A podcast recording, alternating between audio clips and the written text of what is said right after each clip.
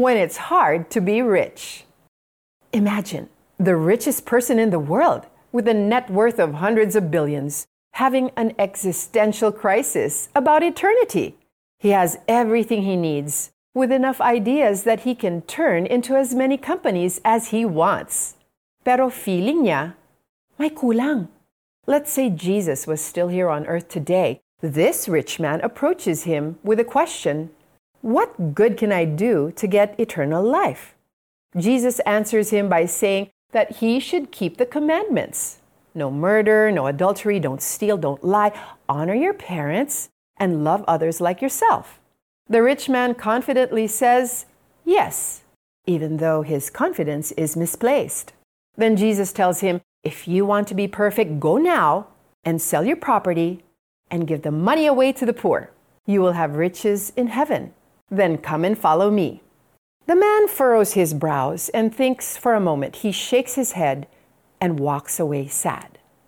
Jesus tells his disciples, Believe me, a rich man will find it very difficult to enter the kingdom of heaven. Yes, I repeat, a camel could more easily squeeze through the eye of a needle than a rich man can get into the kingdom of God. The disciples were simply amazed to hear this and said, Then who can possibly be saved? Jesus looked steadily at them and replied, Humanly speaking, it is impossible, but with God, anything is possible. Now, this conversation actually happened between Jesus and a rich young ruler. Can the rich and self sufficient drop the crutches of their wealth to gain eternal life?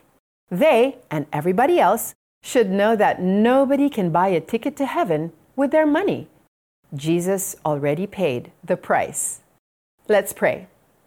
Dear Jesus, forgive me for once thinking that I could save myself with my sacrifices and good works. Thank you for giving me eternal life. Here's our application Memorize Ephesians 2, verses 8 to 9 this week. God saved you by His grace when you believed, and you can't take credit for this. It is a gift from God.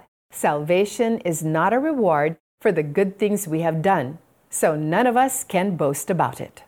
Sumagot si Jesus, kung ibig mo maging ganap, ipagbili mo ang lahat ng iyong ari-arian at ipamahagi sa mga mahihirap ang pinagbilhan.